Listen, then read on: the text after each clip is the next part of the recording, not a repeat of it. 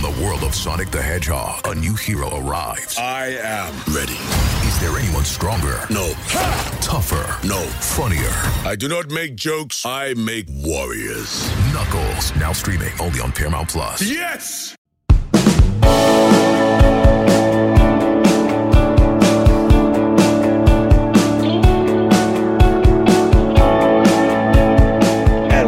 Kick on the air. It is Sunday night, December 27th, the year of our Lord 2020. We are jam, jam, jam packed tonight. We've got our college football playoff prediction special, not just previews.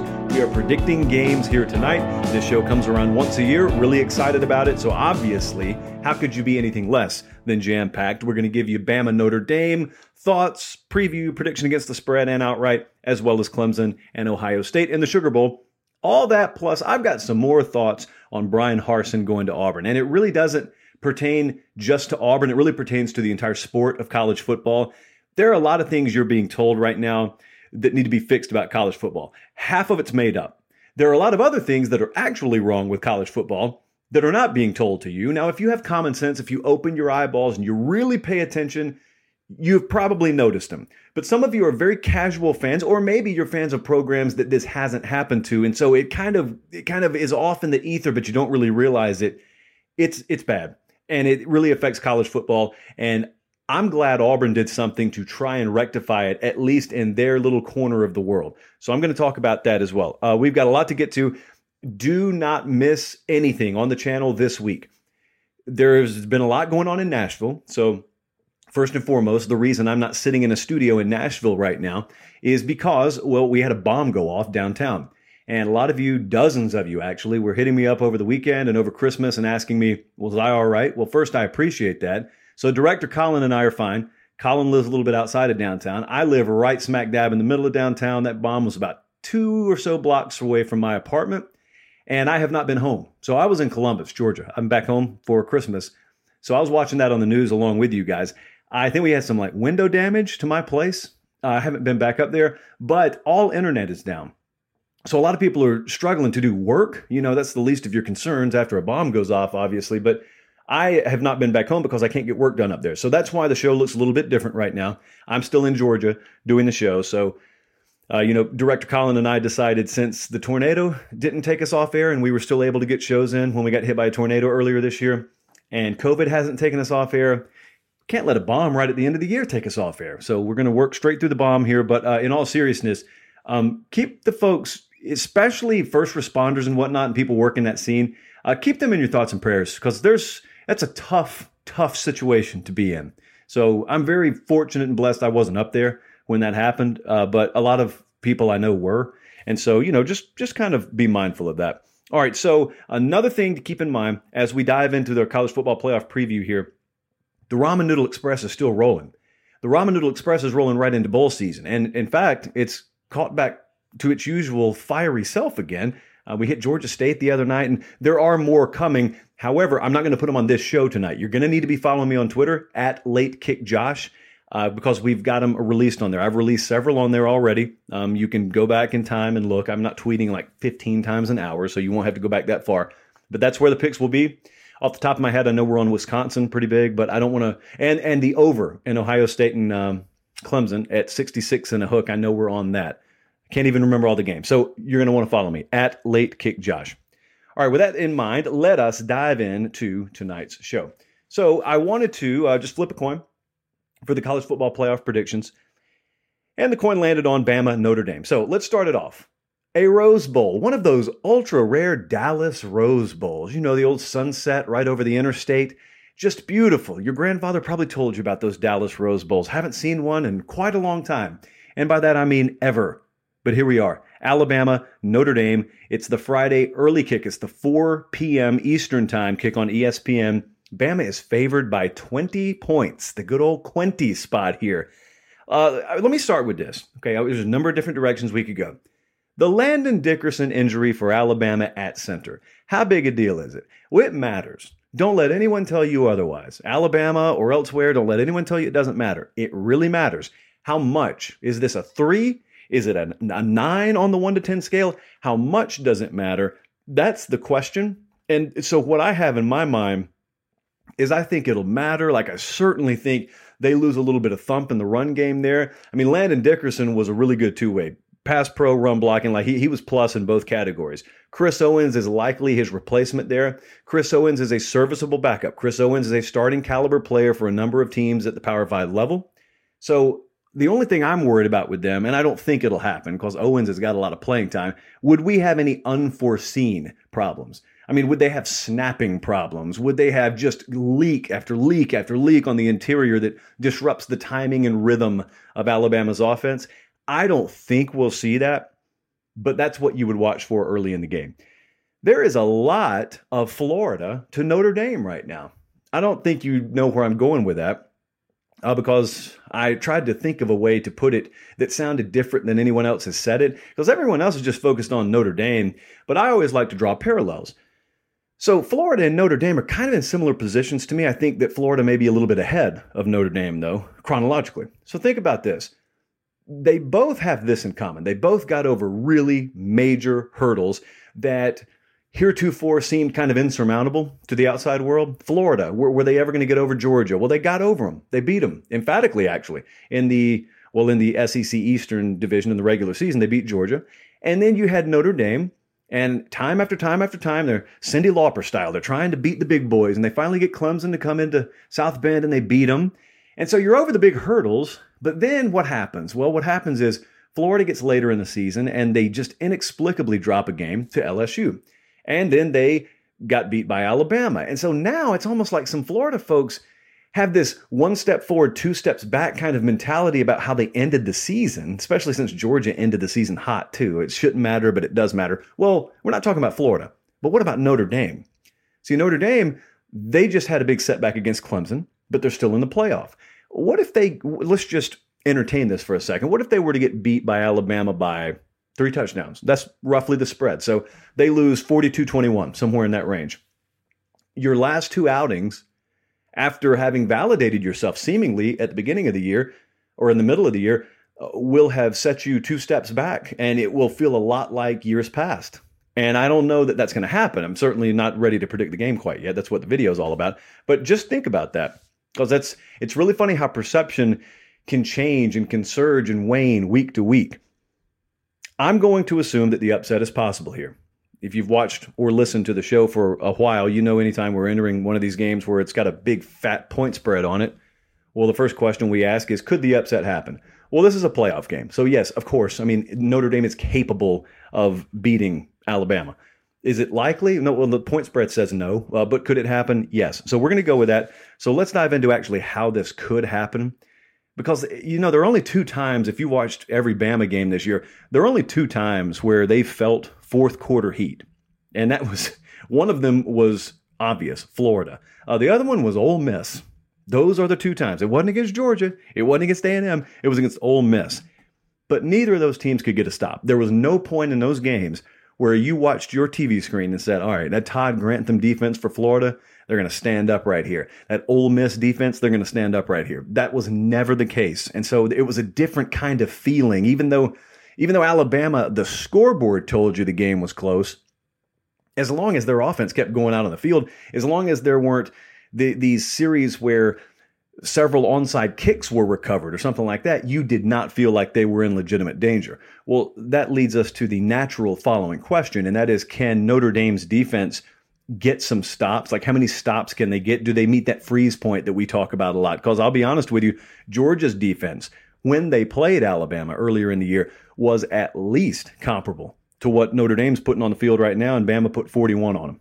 Texas A&M had a very high caliber defense, and they do have a very high caliber defense. Bama put 52 on them. So you figure, I mean, if I'm being conservative here, and it's crazy to say this, but I think I'm being conservative when I say I think Notre Dame would need 38 to to start entertaining the idea of winning this.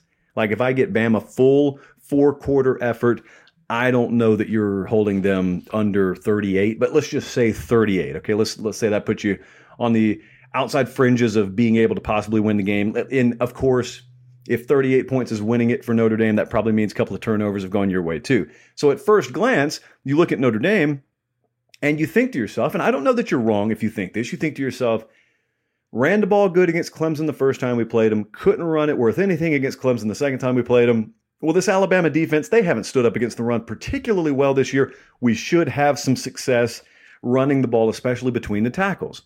Okay, I don't know that that's necessarily wrong. But in order to do it consistently and in order to actually give yourself a winning blueprint doing that, you better be able to create some run pass conflicts, especially for those linebackers. And what I'm thinking here is I'm thinking about the things Alabama doesn't have to be scared of with Notre Dame. Uh, there are two things in particular that they don't really have to fear. They don't have to fear the vertical element at the quarterback position, and they don't have to fear perimeter speed at the wide receiver position. But what you do have, if you're Notre Dame in your offensive arsenal, that maybe has given Alabama and would give any other team in the country some fits, is size and physicality and pass catching ability at the tight end spot. You got several of them there, actually.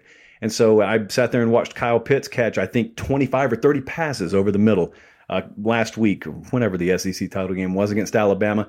You start to do that a little bit, then maybe you loosen that box up and you can run on them because this is not a stone wall Alabama run defense. But if they don't have to fear certain elements, and history tells us if you don't have that precision assassin type quarterback and they don't have to fear that, even if they look like they may be a little bit down relative to Alabama standards, they can clamp down on your run. And even if you do run it successfully in open field, you get down inside the red zone, eh, things are going to really truncate very quickly. So just kind of think through that. And then also consider how unfamiliar the territory is going to have to feel if Notre Dame is in position to win it. They make you, they being Alabama, they make you do stuff that you're not comfortable with if you're going to try and win the game. And the kind of stuff that I'm talking about, if you were to picture this, not hypothetically, let's put ourselves, you and I, in the position. You and I are sitting in the stands.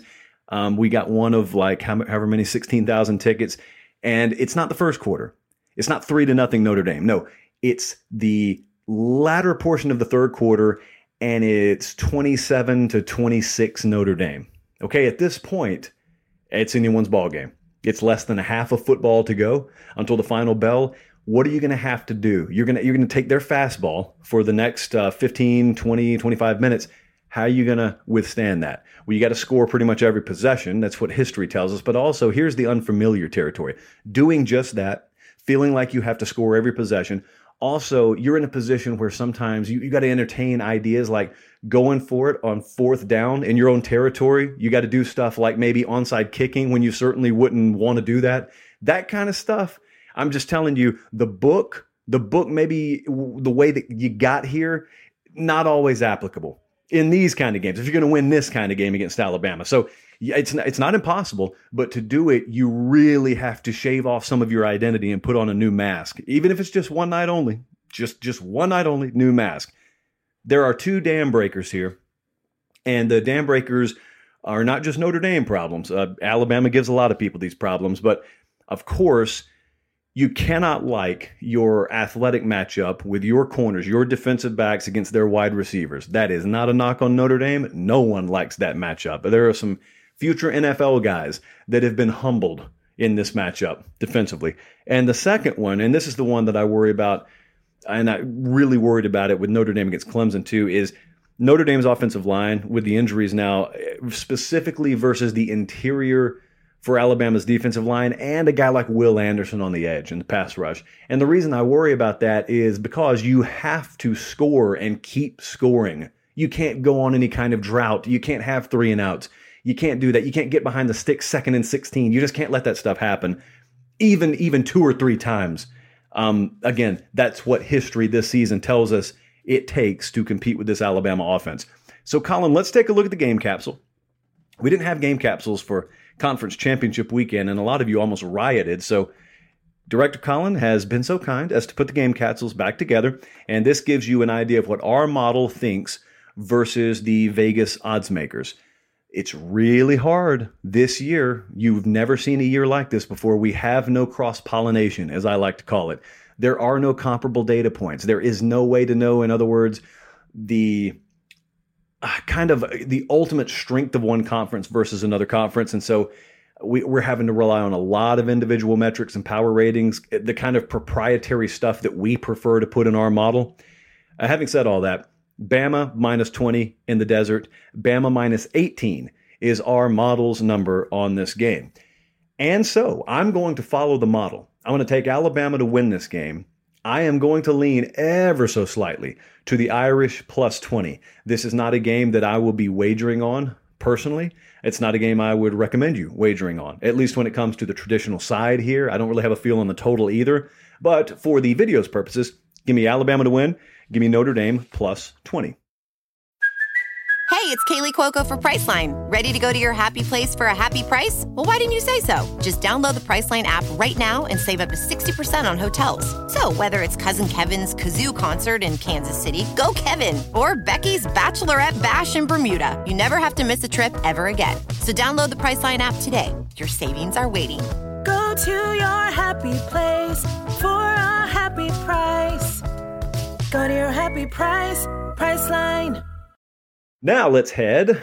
Uh, normally we'd have to have, well, I guess we were going to Rose Bowl to Sugar Bowl. We'd have to head like 2,000 miles east. Now, well, we got to head down to Houston and then over on I 10 to New Orleans. So it's still a little haul, just not quite as bad. Clemson versus Ohio State, primetime game on ESPN. It is 8 o'clock Friday night. It is the Sugar Bowl. It's my most fun bowl game to go to. They feed you, in my opinion, better than any bowl game on planet Earth. It is wonderful. I had a taco bar down there last year that was to die for. I mean, I really, I almost died. I've never eaten like that in my life. And uh, that has nothing to do with the game. I just wanted to share that. So, Ohio State is a seven point dog in this game, seven or seven and a half, depending on where you look. There's this conversation out there right now that I think is pretty laughable. And the conversation goes a little something like this. Maybe you've heard it. And I hope you haven't participated in it, but if you have, it's not too late to it's not too late to change your ways. The conversation goes like this. Hmm, Clemson's played in what, 11 games, however many games they played in, and Ohio State's only played six. That means they're going to be fresher. No, friend. No, no, no.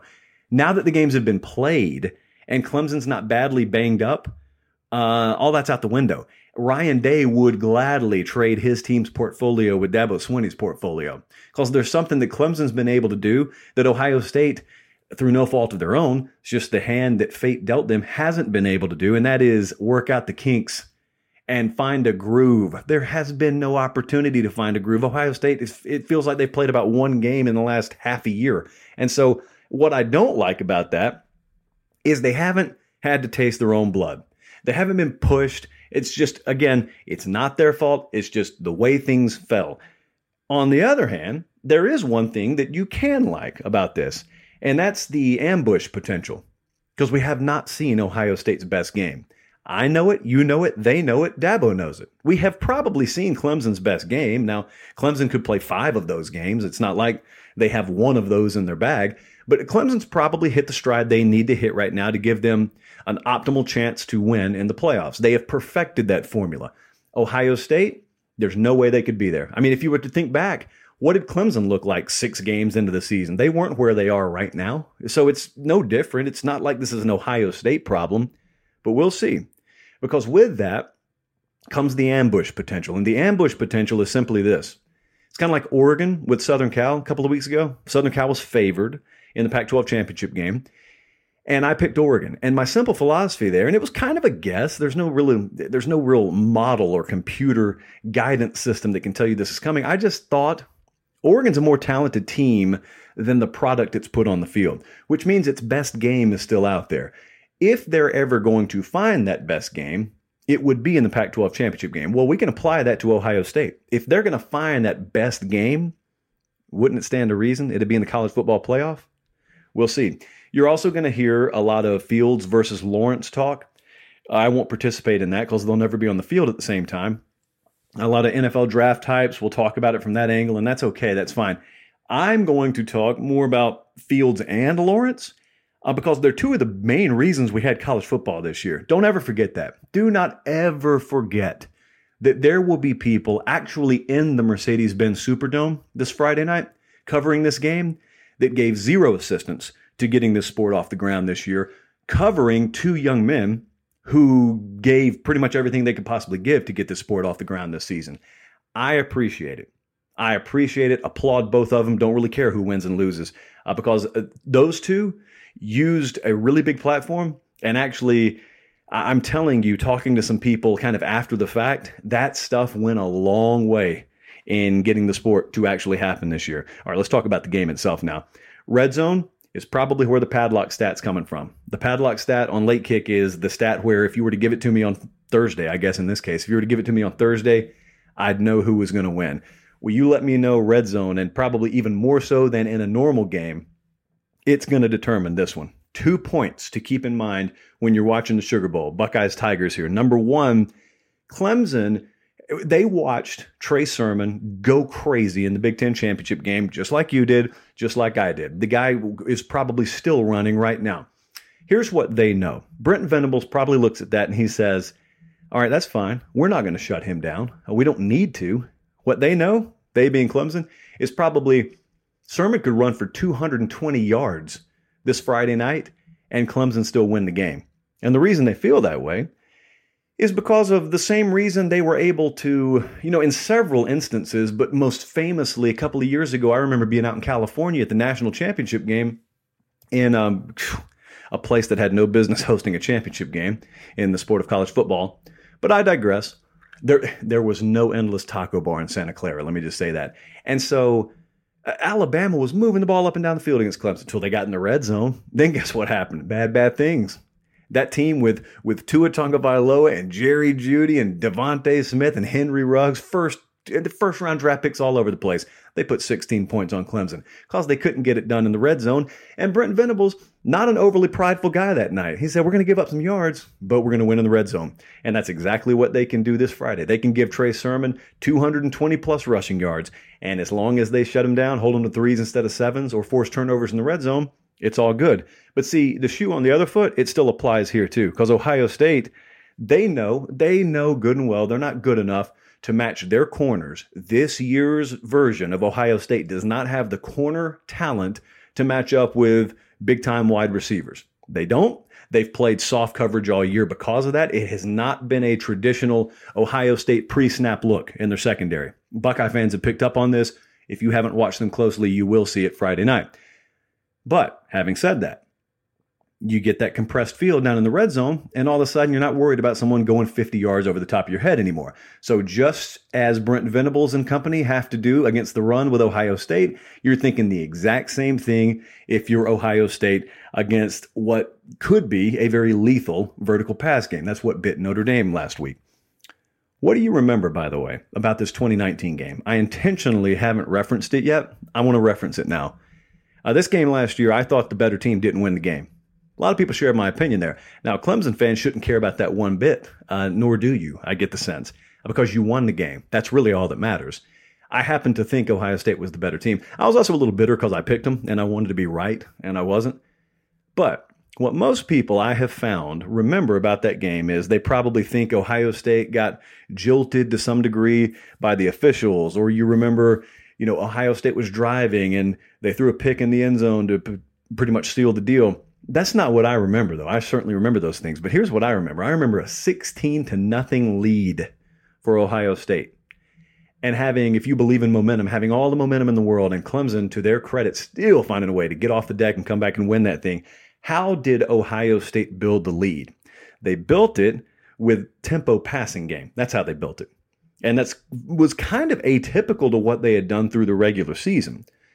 Now, what does that mean for this year? Do they go about it the same way this year? Because Justin Fields, with the wide receiver talent he has, and it's very important to note that because they haven't always been on the field this year.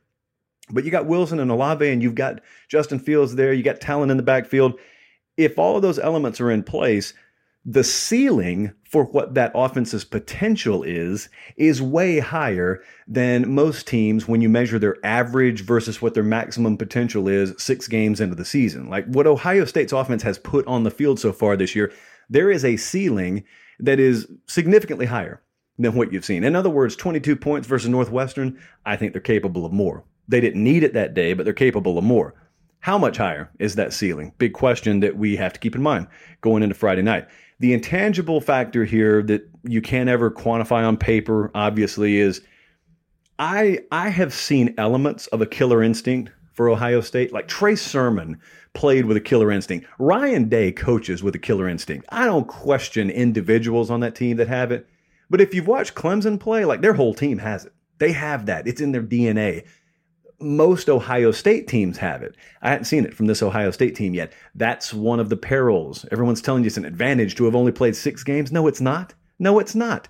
Because that stuff, that killer instinct stuff, sometimes if you're going to develop that in the season, sometimes you can't develop it. But sometimes an identity morphs in the season, and Ohio State hadn't had time to do it yet. They just haven't. And the other intangible factor to keep in mind here is Clemson has this innate ability in these big games, these playoff caliber games. Well, not caliber, they're just playoff games. To make 50 50 balls become 70 30 balls or 80 20 balls. Uh, EJ Williams is a kid who played just across the river from where I am right now, over in Phenix City, Alabama. Came from the same high school Justyn Ross did at Central of Phenix City. Drove past it last night. Um, he is the kind of guy who could explode on the national scene in this sort of environment.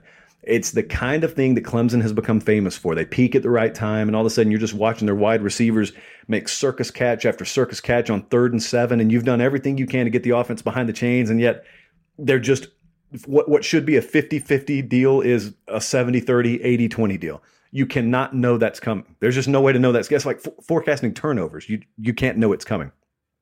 All right, Colin, let's look at the game capsule here. Uh, this one's really tight, obviously. The Las Vegas number has Clemson minus seven. Our late kick number, our in house model here, per 1,000 simulations of this game, we've got pretty much right on the number, too. We've got Clemson minus six and a half. I, I you know, I, I've felt both ways about this game over the last week. When I first saw the number come out, I was leaning Buckeyes. That's without breaking anything down. Then there was a moment where I thought I was going to go Clemson by double digits. I have settled on, well, a compromise of sorts. I'm going to take Clemson to win the game, and I'm going to take Ohio State at anything plus seven or higher. So give me the Clemson Tigers to win it, but I think it's going to be a tight game. Would not shock me at all to see a point spread upset here. I'm going to take Ohio State plus the points, take Clemson to win the game outright. All right, we move on here. So, um, I talked to you the other night, but it was just an individual clip about Auburn hiring Bryan Harsin guy from Boise State. He's now coming to Auburn. It's completely different climate, both uh, in terms of weather and in terms of culture and all that. Blah blah blah. We we have time to talk about that. But man, I need to circle back around to this because it seems like everyone had something to say. Well, I got something to say too. In fact, I got halfway, not fired up, but I mean, I'm pretty invested in this. Like, I grew up in the South. I grew up really near Auburn. I've watched them mismanage things internally for a little while.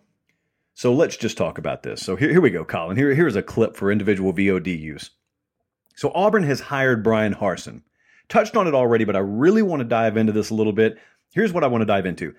Outsiders probably do not have a firm grasp on how significant this was. You're thinking, all right, Bryan Harsin, like that's a name that was way off the radar. Even Auburn people weren't talking about him. Great. Okay, they hired him. Like, what's the big deal? Coaches have been hired before. They'll be hired after this. That's true. You need to understand the uniqueness within the Auburn sphere, within the world of just Auburn athletics and Auburn football, and then how it applies to the broader context of college football. What happened at Auburn over the past week could very well have implications that reach out and touch your program. If you're a Texas fan, if you're a USC fan, if you're a Tennessee fan, it could impact you and impact you in a positive way, hopefully. Now, there's an acronym once again, my Auburn listeners, my Auburn viewers, you've probably heard of the acronym. It's J A B A. It's JABA. It's just Auburn being Auburn. And that's something that the locals use to describe when things are being bungled and you can see it happening a mile away. And they just, they don't like it, but they also know historically they've really had no control over it. And so they just roll their eyes. Here, here we go again. That's essentially the attitude. Here we go again. That was in the process of being put in motion. And then you, Auburn fans, and Allen Greene changed all that, the athletic director there. When you're told that things are hurting college football, do you listen to that? Because you've heard it a lot lately. It's mainly in the context of the college football playoff. Like, there are a lot of people out there who want you to believe the playoff is hurting college football because the playoff has given a rise to the haves and a, a, widening between the gap of the haves and the have nots. And there are a lot of things that you're told are hurting the sport that I don't really believe are hurting the sport nearly as much as just general incompetence is hurting the sport. I'll give you an example.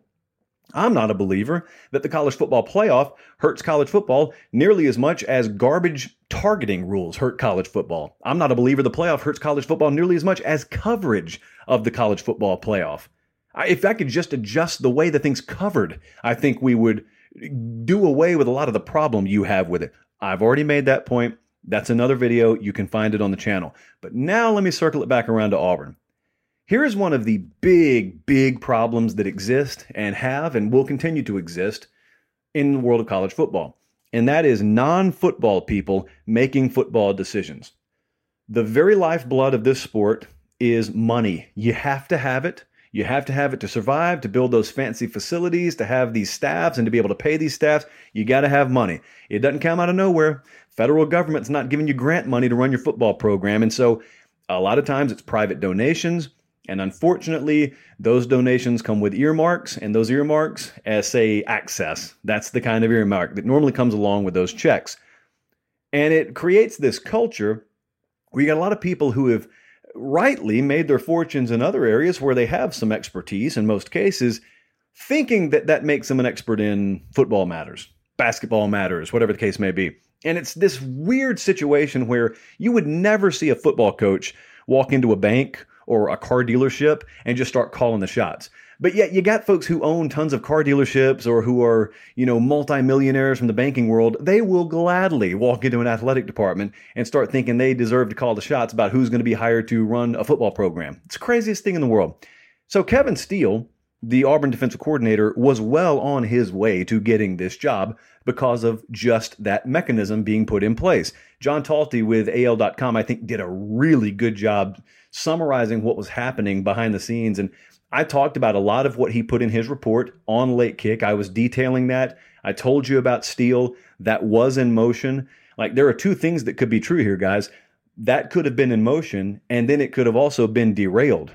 And there is no doubt in my mind that the athletic director there, Allen Greene, let it be known.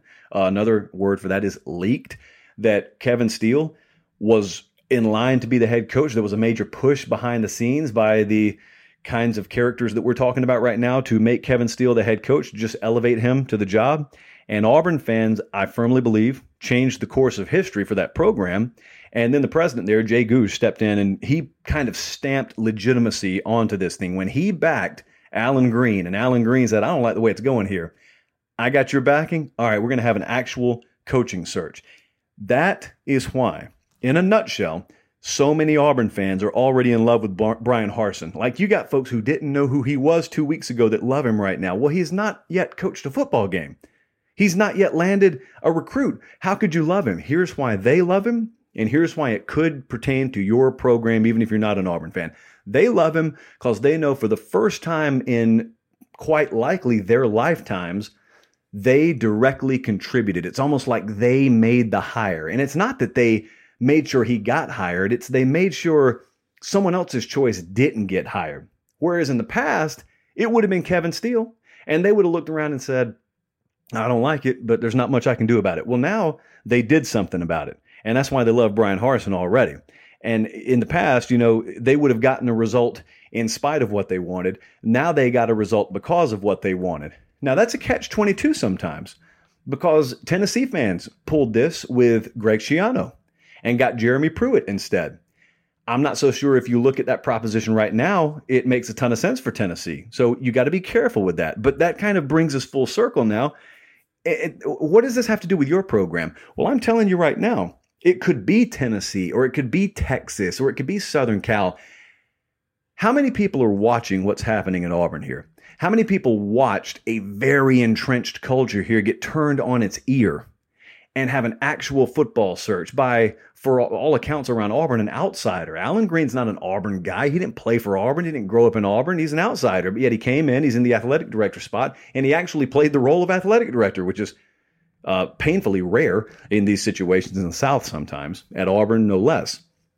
So if I'm watching that in Texas, if I'm watching that at Southern Cal or Tennessee, I'm taking notes. Because here's what we got to ask ourselves Is it going to cost you something? Most of the time, people in uh, at least nameplate power positions, they kind of cave under pressure here. And they do it because they think it's going to cost them. We can't afford to alienate Booster X, Donor Y, uh, and we can't do it because we need their money. I got you. And listen, this is going to cost Auburn. You better believe it's going to cost Auburn some money. In the short term, it will. Uh, winning cures a lot of that in the long term, but let me ask you this independent of what Bryan Harsin ever does on the field, I'll talk about that in a second. Independent of that, what are those resources worth if the earmarks attached to those resources lead to really handcuffed programs? Auburn, in particular, right now. What does it really matter? It doesn't. It doesn't matter how if you're printing money, but you're using it to run your program into the ground, then the money's not really worth anything. No one cares. So I don't know how Bryan Harsin's going to do here. I, Bryan Harsin, for all I know, is not going to work out great as Auburn head coach. But I'm telling you right now, if you keep the blueprint in place that you use to hire him, eventually they'll get it right at Auburn. Now, for their sake, I hope they got it right here, which leads me to this final point I wanted to address. And that's a lot of folks I was hearing from that said things like, well, he has no SEC ties. You know, he's never recruited down here. He doesn't know the lay of the land. Listen, um, there are examples historically of guys who came in this conference. Nick Saban had never darkened a door in the South before he did. And then he won national championships at LSU and eventually Alabama. A guy named Urban Meyer. I mean, what kind of pedigree did he have in the South? He had been where? Bowling Green and Utah. The bottom line is those are two generational coaches. I'm not comparing Harsin to that. What I'm saying is if the guy is legit, he's legit if he's the real deal, he's the real deal. And he'll come in here and he'll develop relationships and he'll build a staff that knows how to attack the recruiting trail and understands the JUCO circuit and understands uh, the, the high school contacts and the networking you have to do.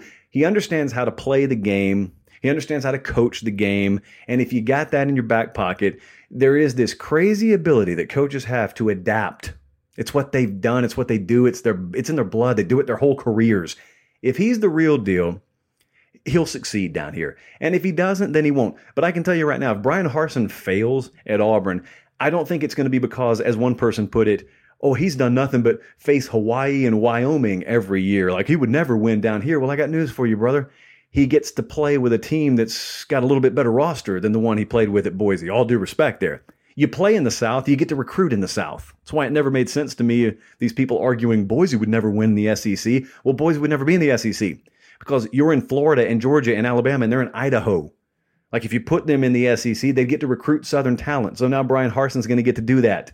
So it remains to be seen. Again, I am almost fired up for it, independent of my expectations for him on the field. Like I've got questions just like you do, but the bottom lines are Auburn hired a legitimate football coach. They went outside the culture to do it. And I hope it pays off for him because if it does, it'll kind of push what I hope will be a trend over the next 10 years of getting football minded people in the room more so than just hangers on in the room to make these decisions. Like in the NFL, you have got football people hopefully making personnel decisions. In the college football world, you got dudes and you got ladies from all over the place that have no background in football whose pocketbooks allow them to make decisions. And that's why so many programs are horribly mismanaged right now. And that's why you got a few elites that figured out how to run it the right way. And you got a bunch of others that should be elite that aren't. But instead of taking personal responsibility, instead they just want to tell you, oh, the system's broken. The system's what's holding us down. No, allowing clowns to make football decisions because of what they're worth that is what's holding you down a whole lot more than any system has ever held you down. I've spoken my piece now on the college football playoff. I've spoken my piece on Auburn and how you make a coaching hire. So, with that in mind, I think I'll wrap the show up now. I appreciate you listening. Make sure you subscribe to the 24 7 Sports YouTube channel. Follow me on Twitter. Going to be a very busy week at Late Kick Josh. At this very moment in time, I don't know how we're doing the Tuesday show. I mean, we plan on having one. I don't know if I'm going to be in Nashville or still down here uh, still up in the air. So, having said that, either way, I appreciate you tuning in. Uh, the Late Kick podcast is flying. It went well over a thousand five star reviews on Apple Podcast, and I thanked you already. But in case you missed it, I want to thank you again. Not only did we go past 1,000, you guys got a little carried away. To be honest with you, we went past 1,200. So I don't know if I should have said 2,000 this whole time. That's an early 2021 goal there, I guess. But thank you so much for doing that, and thank you for supporting the show, uh, supporting us in the process. It really means more than we could ever put into words here, I can assure you. So, for Director Colin and producer Jordan on the podcast side of things, I am Josh Pate. Have yourselves a great start to your week. It is playoff time, and we are pumped. Until then, thank you so much. God bless.